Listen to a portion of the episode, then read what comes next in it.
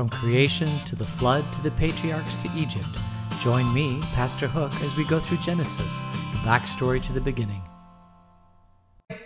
So, today we're going to talk about Jacob and his family. And if you'll remember, yesterday we talked about how Dinah was raped. And so Simeon and Levi go and rescue Dinah and kill all the tribe to rescue Dinah. And then the last thing we heard in, in Genesis chapter 34 was Jacob saying that you've really put us in a really precarious and difficult position because now nobody's going to trade with us, nobody's going to let us live next to us. So, what are we going to do? Well, we're going to find that out today because God has a solution for Jacob. And the solution for Jacob shows up in Genesis 35. So let's just see what happens. Then God said to Jacob, Go up to Bethel and settle there, and build an altar there to God, who appeared to you when you were fleeing from your brother Esau. So Jacob said to his household and to all who were with him, Get rid of the foreign gods you have with you, and purify yourselves and change your clothes. Then come, let us go up to Bethel, where I will build an altar to God, who answered me in the day of my distress, and who has been with me wherever I have gone. So they gave Jacob all the foreign gods that they had in their rings and in their ears, and Jacob buried them under the oak at Shechem. Then they set out, and the terror of God fell on the, t- on the towns all around them, so that no one pursued them. And Jacob and all the people with him came to Luz, that is Bethel, in the land of Canaan. So now you might think it's crazy that they have foreign gods, but Jacob is a man who's following the God of Abraham, Isaac, and Jacob, right? He is he is definitely following God. But remember, some of these other people in his camp don't necessarily follow him. If you'll remember, Rachel was it Rachel or Leah when uh, Uncle Laban lost all, Uncle Laban had a lot of gods in his house. They were stolen, and those are still with Jacob. So, the, even though Jacob is a follower of the one true God, um, all these other people with Jacob have a lot of different gods. But, but God appears to him and he says, Listen, go to Bethel and build an altar there uh, to God who appeared to you, this one God who appeared to you while you're fleeing from brother Esau. So Jacob is like, okay, I'm now going to commit to this one God. I'm going to build an altar to him. And he'd already built an altar there, but he's going to go and settle there and, uh, and build an altar to God. And this is going to be the God because this is the God that changed him from, we saw previously, where he's changed from Jacob to Israel. And so Jacob is going to do that. So he tells all the people in his tribe, Come, give me all your things, purify yourselves, and change your clothes. So apparently there's something about the clothes they were wearing and the gods that they were they had earrings, they had clothes, they had all sorts of things to remind them all these all these different gods. And Jacob says, "No, it's just going to be the one true God. So bring me all your stuff, even your clothes, uh, and we're going to purify ourselves, and we're going to bury all this stuff, and we're going to go to a new place." And I love this idea of burying it because there are times in our life when uh, maybe not in your life but you'll know people in their life who they get all messed up with all sorts of different things and it seems their life is out of control right? For jacob uh, he's got all these different tribes pursuing him or he's thinking that they might pursue him. Um, he's got uh, all, all this trouble going on in his life he's got people in his tribe following all these different gods and he's it sounds like here in this chapter in 35 he's like okay i'm done with this. God you're in charge. We're going to purify ourselves. We're going to put away all this stuff. We're going to bury it and we're going to follow you. And um, there are times in life where you basically simply have to bury all the old stuff by the tree in shechem right? Bury all this stuff and start anew and that's what Jacob is doing. He's basically burying all the old stuff and starting anew. And there's there's uh, purification that happens at that point, right? Because it's like uh, all the messed up stuff in my life, and now I'm going to bury it all, and now I'm going to follow you. If you've ever talked to anybody who has gone through a 12 step program, this is what they tell you to do, right? I mean, the first thing you have to do is acknowledge that there's a problem. You have to come to grips that, you know, a lot of people who have addictions, uh, they they don't they don't believe they have addiction. They think they can cope with it. They think that they don't have to make any major sacrifices or major changes in their life. That things are going well. Of course, all the people around him can look and see all the damage that's being done. Uh, and sometimes, you know, if there's enough love and compassion and care there, they'll come and tell the person and point out all the damage that's being done. And if the person is willing to accept and understand and hear that, they call that an intervention then um, perhaps you know it'll break through this you know this barrier that they have in their head. And when that happens and uh, when they realize okay i really do have an addiction and i can't do this by myself i need help that's when they can take and finally take all the junk and the garbage in their life and bury it and move forward and those are really really beautiful wonderful moments in life and, you know, Jacob's got the same thing going on here. He's going to bury all the stuff at the oak tree in Shechem and bring the whole time. I mean, he's got he's got all these kids. Uh, he's got grandkids. He's got two wives. The wives have concub, you know, not I guess they're concubines to Jacob, but they're servants to the wives. This whole entire tribe, and Jacob is like, we're gonna we're gonna do a fresh start here. And so they bury all the stuff at the oak tree in Shechem, and then they move on with a fresh start. And uh, you know, maybe maybe you know somebody in there in your life that needs a fresh start. Uh, and you know, there's so and it's not even just addictions, right? It could be anything in life that is preventing you from living the life that God has for you. Um, I mean, it could be anything. Um, maybe it could be anger that you have towards someone that really, really hurt you very bad and you're still living with the pain of that anger and uh, that anger is sitting like a coal burning smoldering in your belly and maybe there's a point in your life where you say you know i just can't deal with this anger anymore. And so you take that anger out of your heart and out of your belly and you dig a hole and you put it there and you cover it up and you say i'm done with that um, it could be like i said in this addiction. It could be a relationship problem. You know where somebody hurt you and uh, i mean there's a number of different ways that we hold on to things in our life. We hold on to these false idols in our life that prevent us from living the full and complete abundant life that jesus came to this earth and died to set us free so that we could live for right um, and so I, this is also just a great thing uh, to be able to to bury bury things in the past and move forward. And that, that's what basically Jacob's doing here. So he buries everything and they set out. And the terror of God fell on all the towns all around them so that no one pursued them. So it's not only like Jacob did a fresh start, but God in the background, with his power and his holy angels, is putting the fear, his fear, in all the towns around so that they don't come and pursue Jacob. And they, they could have, right? Because they know what Jacob's sons did, and they might want righteousness and justice for that, even though it may have been justified. In my opinion, killing all the males was a little bit over the top. Um, remember, there's no law of Moses yet, so there's no set punishment for the things that happen. For uh, Simeon and Levi, uh, this was a was an, a righteous punishment, but if but in retrospect, looking at it, it may not have been all that righteous. It may have been over the top, but definitely uh, we deserved. You know, at some level, some punishment was deserved, but uh, but that's the way it is, right? You uh, you do what you you feel is right. Um, you know, thank goodness that we have laws now in our country that kind of give what the punishment should be, and we debate and all that sort of thing. We come up with laws about punishments. Punishments are for two reasons, right? One is to prevent behavior from happening. Uh, so you want to set the punishment high enough to where you put the fear of God in people so they don't do that behavior. But the second thing is is that you have to follow through with that punishment.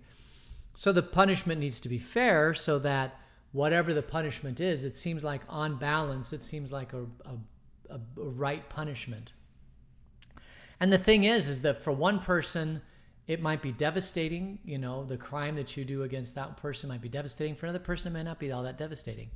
Uh, and so that's why you have judges because they can kind of sense in the courtroom and all that sort of thing. And so if you ever go to court and you want the maximum amount of punishment meted out, um, you know, give the vibes to the judge that this is the worst thing that's ever happened to you, and the judge will put the maximum punishment. Sometimes, I mean, judges are pretty clever. I mean, judges ultimately in the United States, our judges are the ones who mete out punishments, and they do the best as they can. Most of the times, uh, I've been involved in those kind of things. I've seen the judge basically split the baby in two, right? They they never side ultimately on one side or the other. They basically kind of just walk the fine line between two sides to try to judge. And that's one of these things that you learn, you know, the older you get. Anyway, so uh, man, Jacob, uh, now they're coming up to Bethel in the land of Canaan. Let's see what happens. There, Jacob built an altar, and he called the place El Bethel. El, which is short for God, Elohim, Bethel, house of God. So, God, the house of God because it was there that God revealed himself to Jacob when he was fleeing from his brother. So uh, this is, he gets to, arrives at Bethel and he calls the place El Bethel because it was there that he was fleeing from his brother. Now, Deborah, Rebecca's nurse, died and was buried under the oak outside Bethel. So it was named Allon Bachuth.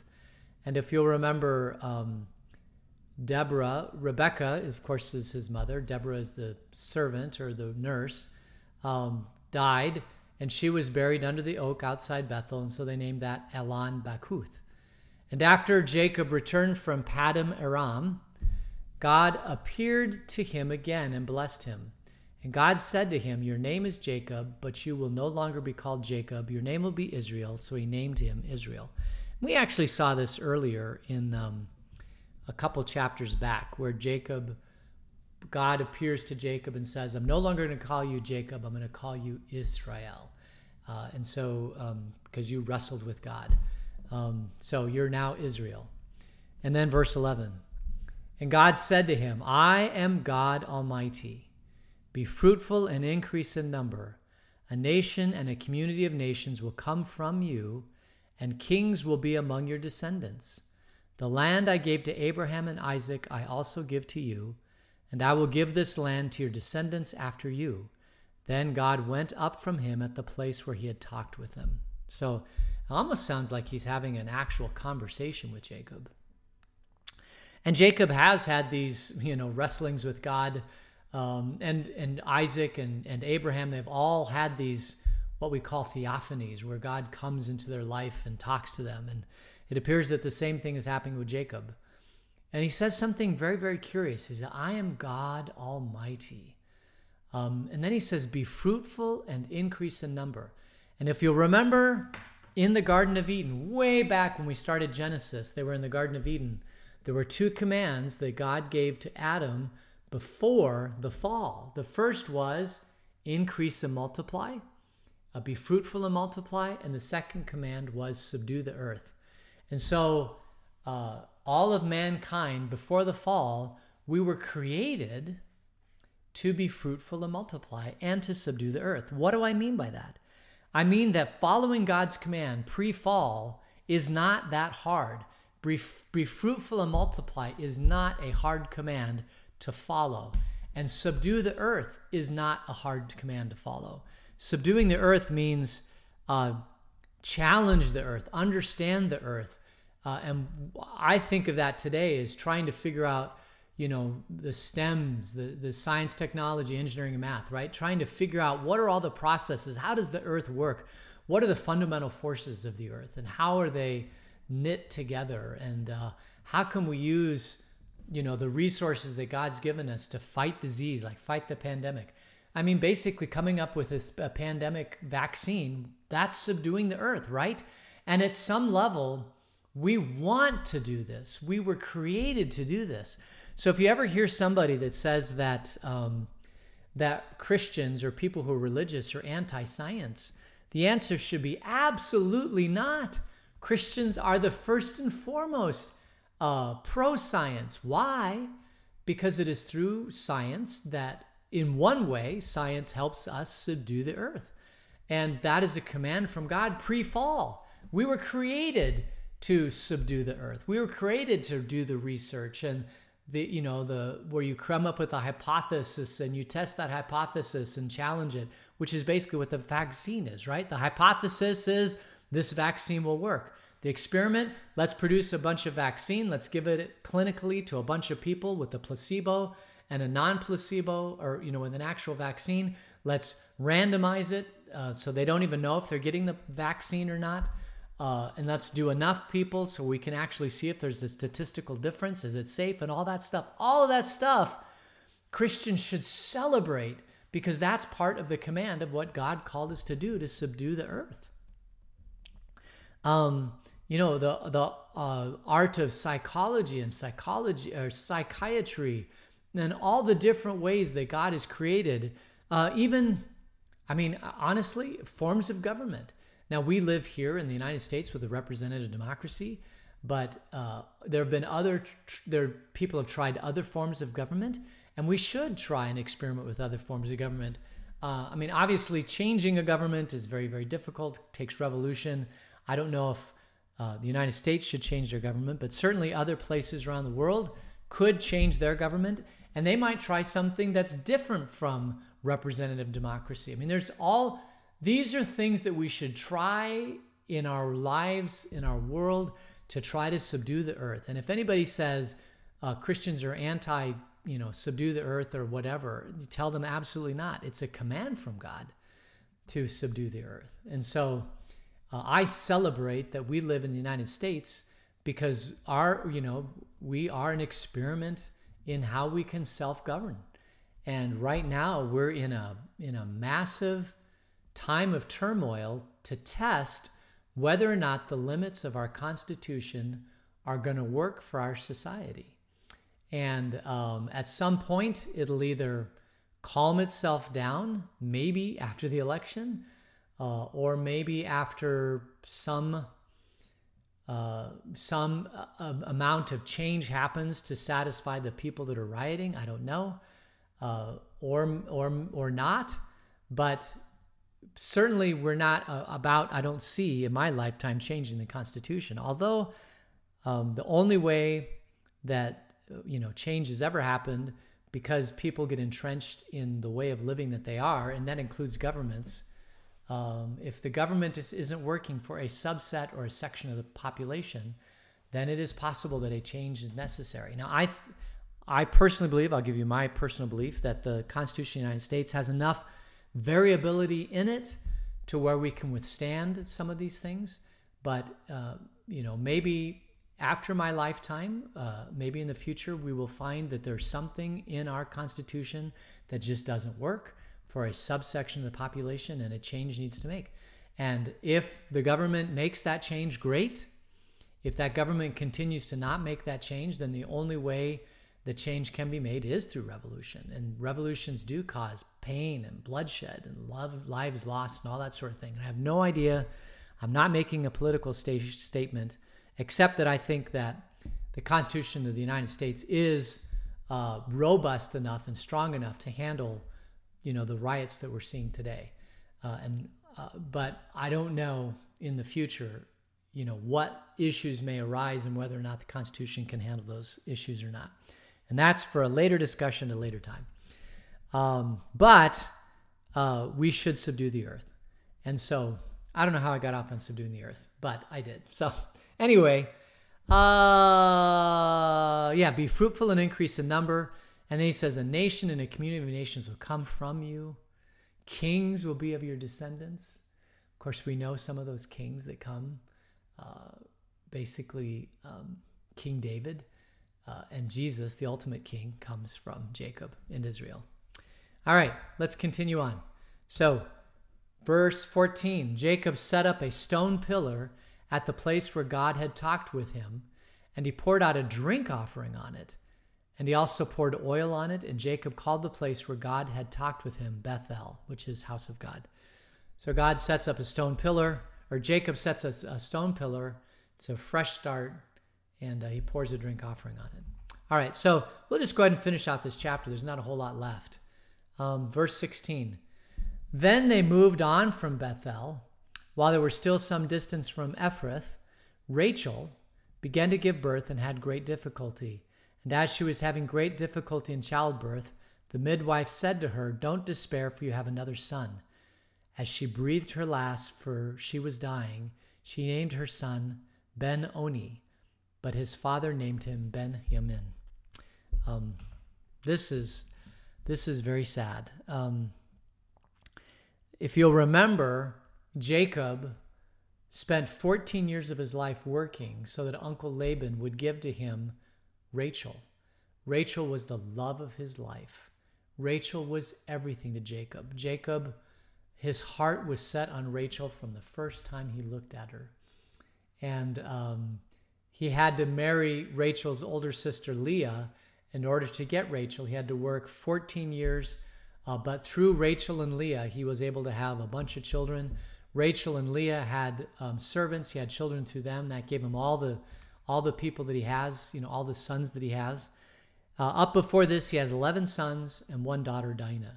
And now he has another son, and this son is Benjamin. And you can imagine now that Benjamin is a very, very special son to Jacob because it was through Benjamin that Rachel died. And so the last vestige of Rachel, all the love and the compassion in his heart and everything that he had, you know, now falls on Benjamin or Joseph. Joseph is so Rachel has two sons for from Jacob. One is Joseph, and now this other one is Benjamin. All the other sons are from other wives, but his heart was towards Rachel. And so naturally, Jacob just has this natural affinity and love for Benjamin and for Joseph. They are really very, very, very special sons to, to Jacob. Now, I'm sure Jacob appreciates all of his other sons, loves all his other sons, but there's something about Joseph and now Benjamin that, that are special to Jacob's heart. Um, then we'll go on verse 19. So Rachel died and was buried on the way to Ephrath, that is Bethlehem. And over her tomb Jacob set up a pillar, and to this day that pillar is marked as Rachel's tomb. So apparently it was still there. Israel moved on again and pitched his tent beyond Migdal Eder. While Israel was living in the region, Reuben went in and slept with his father concubine, Bilhah, and Israel heard of it. Now that's interesting. Um, so the sons, you know, all these sons, don't did they not have wives of themselves? Um, and Reuben, who's the oldest, went in and slept with his father's concubine Bilhah. So, man, we could spend a whole lot of time on that, but we're we're not. Well, we'll um, let's just say that he was he was ready to have some children and hadn't been married yet or whatever, so he goes and sleeps with the concubine Bilhah and his father knows about it. Um, apparently, doesn't do anything about it. Um, and then Genesis, uh, beginning in chapter 35, verse 23, the sons of Leah. Reuben was the firstborn of Jacob, Simeon, Levi, Judah, Issachar, Zebulun. The sons of Rachel are Joseph and Benjamin. The son of Rachel's servant Bilhah were Dan and Naphtali. The sons of Leah's servant Zilpah were Gad and Asher. Asher. And these were the sons of Jacob who were born to him in Paddan Aram. So uh, those are the sons. And um, in a minute, I'll show you the chart. Uh, let's just finish this out. Verse 27 Jacob came home to his father Isaac in Mamre near Kiriath Arba, that is Hebron, where Abraham and Isaac had stayed. Isaac lived a hundred and eighty years. Then he breathed his last, and he died and was gathered to his people, old and full of years and his sons Esau and Jacob buried him. So apparently, Jacob and Esau came back together again to bury their father, which is kind of a cool thing. Lived 180 years. People say that's not that's not that's impossible. Not necessarily. Um, I don't know if we've talked about this, but remember before before the flood people were living a long time after the flood they started living less time 180 years could you and i live 180 years i don't know I mean, will medical science figure out what is the thing that we're lacking in our diet or nutrition or exercise or way of life or stress or something that prevents us from living longer lives? And I don't know. And Jacob, remember, was blessed and touched by God. So he knew he was a child of God. And um, so I don't know. Uh, 180 years to me seems a very, very, very long time, but maybe not. Maybe maybe science and tech. I mean, we now have people. What the life expectancy 100 years ago was 35 or 40, and now the life expectancy. I clearly think I'm going to live for sure in my 80s, probably in my 90s. I mean, my dad, my grandparents all lived into their 90s. Um, although my dad's not 90 yet, but he's in really good health, and I, I can see him going well into his 90s. Um, so, uh, and we've known other people. There's a person in our congregation 98 this week, and uh, she wants to go to 100, and I think she absolutely will. And um, so 100 is the new 80, right? So could we live to 180? I don't know. What what would it take for us? When will science and technology and subdue the earth? When will we figure out what it is that we need to do to our life so that we can live to 180? And I, I don't mean just like, you know, gasping for breath at 180, but I mean um, you know, living a rich and full and wonderful, alert life, you know, past 100. And man, those people are coming out of the woodwork. There's a lot of people that are living into their hundreds now. Um, and I think we're we're in a generation now where science and technology, I mean, most people die from two major things, right? Heart disease and cancer. Well, we are rapidly trying to figure out what both of those things, you know, how to solve both of those things. And then diseases, we've what used to kill most people was diseases, right? We've we've pretty much tackled most diseases. Um, you know, every once in a while one pops up. You know, this COVID nineteen pops up, but uh, if you don't have a disease and you're not going to die of cancer or heart disease, you know, then you're just going to die of old age. And um, so, anyway, uh, it would not surprise me if my granddaughter lives in a generation where everybody's life expectancy is well into the you know past 100 that would not surprise me at all. So when they say that uh, isaac lived 180 years old i i can kind of see it. I mean you might think it's stretching it a little bit but his gene pool is closer to adam and eve's so it's a stronger gene pool. Uh, the food that they were eating is definitely food that was in the Garden of Eden that they've learned how to eat and it might be in that region that maybe we've long since lost. And maybe some of those foods have anti aging things in them that, that have been lost. I mean, I don't know the answer to this, except that I think science and technology will figure it out at some point, And I'm excited about that. All right. So um, let's just really quickly look at uh, the chart here. These are the 12 tribes of Israel. You can see Abraham, Isaac, and Jacob. And then Jacob has uh, two wives, Leah and Rachel. Rachel is the one that he absolutely fell in love with. Leah is the older sister, Rachel's the younger sister. And you can see that Leah has Reuben, Simeon, Levi, Judah, Issachar, Zebulun, and Dinah, all come from Leah. So you can see why Reuben and Simeon were upset when Dinah was raped, because that's their actual blood sister. Uh, and then after after Judah was born, Rachel still hadn't had any children, so she tells Jacob to uh, consummate with Rachel servant Bil, Bilhah. So then you have Dan and Naphtali. And then Leah's like, well, if you can do that, then I can do it too. So he tells Jacob, she tells Jacob to have sex with Zilpah, and they have Gad and Asher. And then um, lo and behold, at the end of all this, finally Rachel has two children, Joseph and Benjamin. And, and of course, Joseph and Benjamin are very precious and loved children of Jacob. Uh, and he has a special, special love in his heart for those two. And of course, we should we should weep over the fact that Rachel died in childbirth. That's, you know, we don't have people die in childbirth as much what what is it that uh, that they get? It's not sepsis, but it's um, but they get uh, fetal fetal. I don't know, but there's there is a syndrome happened in Downton Abbey. That that show Downton Abbey. One of the daughters died of you know, whatever that is, that disease where you get where the body goes into shock basically as it's having childbirth, and it's terrible. Now we know how to deal with it, but back then, you know, back then they didn't know how to deal with it. And uh, if it was a really difficult pregnancy, people died. Anytime you had children, there was a potential you're going to die. Now it doesn't happen so much, but that back then it did. So this kind of ends this portion. Um, I think we're gonna we're just what chapter 35. Uh, we're gonna move into chapter 36, and then we're gonna get into a great story of the Bible. So um, let's let's just go ahead and close in prayer. Dear God, thanks for today. Uh, thank you for gathering together around your word.